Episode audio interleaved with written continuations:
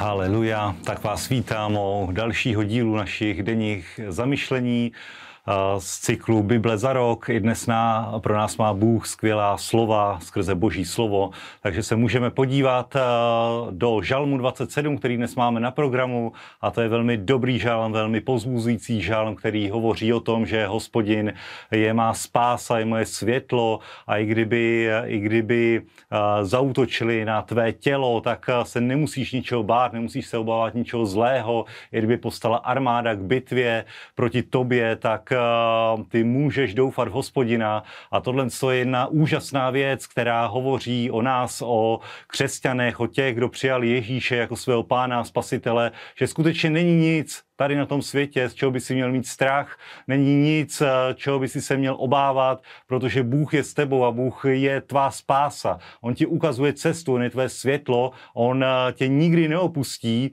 a i kdyby zahubili tělo, což je to nejhorší prakticky, co se ti může stát, tak stejně okamžitě v tom okamžiku, ty, když zavřeš oči a vydechneš ten dech, ten duch, který je v tobě, tak eh, otevřeš oči, tak je otevřeš v božím království, v boží přítomnosti na tom tom nejlepším místě, jaké si vůbec dokážeš představit. Takže Žalm 27 je nesmírně silný, nesmírně pravdivý, pozbuzující pro každý okamžik své, tvého života. Ty si můžeš neustále připomínat tento žálm, když čelíš jakýmkoliv problémům, jakýmkoliv útokům, jakýmkoliv úskalím vůči svému tělu, vůči své práci, vůči své rodině, vůči eh, tv, čemukoliv, co děláš, cokoliv napadne tvůj nepřítel, ať už je to něco každodenního nebo nebo je to nějaká seriózní věc, nějaký pořádný útok, tak eh, ty můžeš stát na pevném slově a pokud vyznáš tento žálm, tak se stane pravdou ve tvém srdci a pravda tě osvobodí. Budeš z toho úplně nadšený. Amen.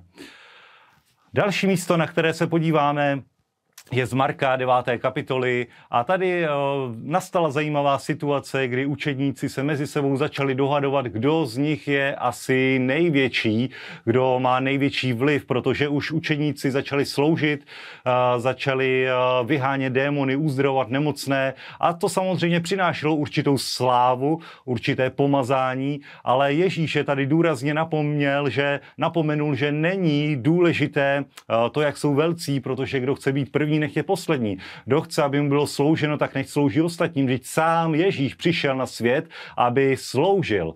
Takže takovým cílem křesťana, cílem služby a naplnění jeho života je sloužit.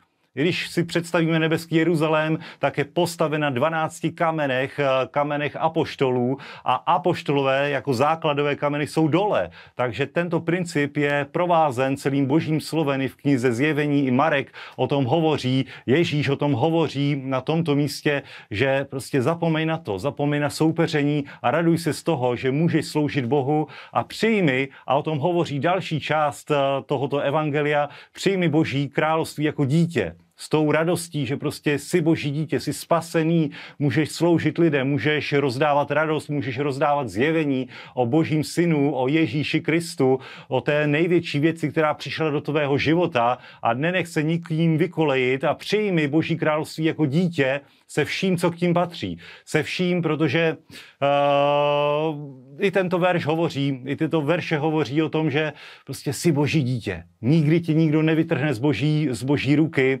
a kdo by pohoršil boží dítě, kdo by se postavil proti jednomu z těchto maličkých, tak by pro něj bylo lepší, aby mu zavěsili na krk mlínský kámen. Takže vezmi si, jakou ty máš autoritu, jaký, jakou ty máš ochranu z pozice božího dítěte a ty si ten, kdo může tuhle zprávu říct si dál. Ty můžeš se v tomto radovat, ty můžeš v tomto pevně stát. Amen.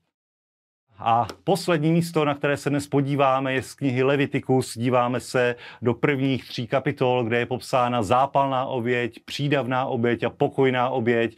Je to ustanovení, které se může zdát možná ne tak eh, zajímavé, jako, jako jsou třeba evangelia nebo nějaké starozákonní příběhy, ale mají nesmírnou sílu a mají být součást našeho eh, zjevení o Bohu, o Božím synu, protože všechna písma hovoří o Božím synu a i v tomto kontextu zápalná oběť ukazuje na vydání Ježíše Krista, na jeho oběť na kříži, na to, že on zcela byl vydán do poslední buňky, do poslední, do poslední chvíle eh, k tomu, aby byl obětí na kříži za odpuštění všech našich hříchů. Amen. A přídavná oběť v tomto symbolizuje jeho život, protože on jediný nezhřešil po celý čas, on jediný byl schopen stát na tomto světě a, a byl obětí, která byla líbeznou vůní pro Boha, protože byla dokonalá, naprosto dokonalá. A takovou tu oběť my můžeme přijmout, takovou tu oběť, takovou tu výsadu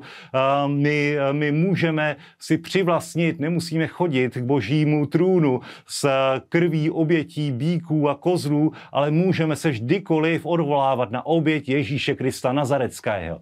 A v třetí kapitole, třetí oběť, o které hovoříme, o který hovoří z kniha Levitikus, je oběť pokojná. A to je, bratři a sestry, velká výsada, protože při pokojné oběti se oběť sdílí a v tom smyslu, že z ní mají podíl kněží, část se spálí a část eh, snědí i ti, co oběť přinesli. A to je symbol toho, že Bůh s námi chce sdílet věci, že Bůh chce, abychom byli spolu s ním, radovali se, hodovali a užili si tuto pokojnou oběť, protože Ježíš Kristus přinesl pokoj do našeho života. Amen. Takže i dnes mějte pokoj, mějte radost, buďte naplněni svatým duchem, ať se vám daří na cokoliv sáhnete ve jménu Ježíš. Amen.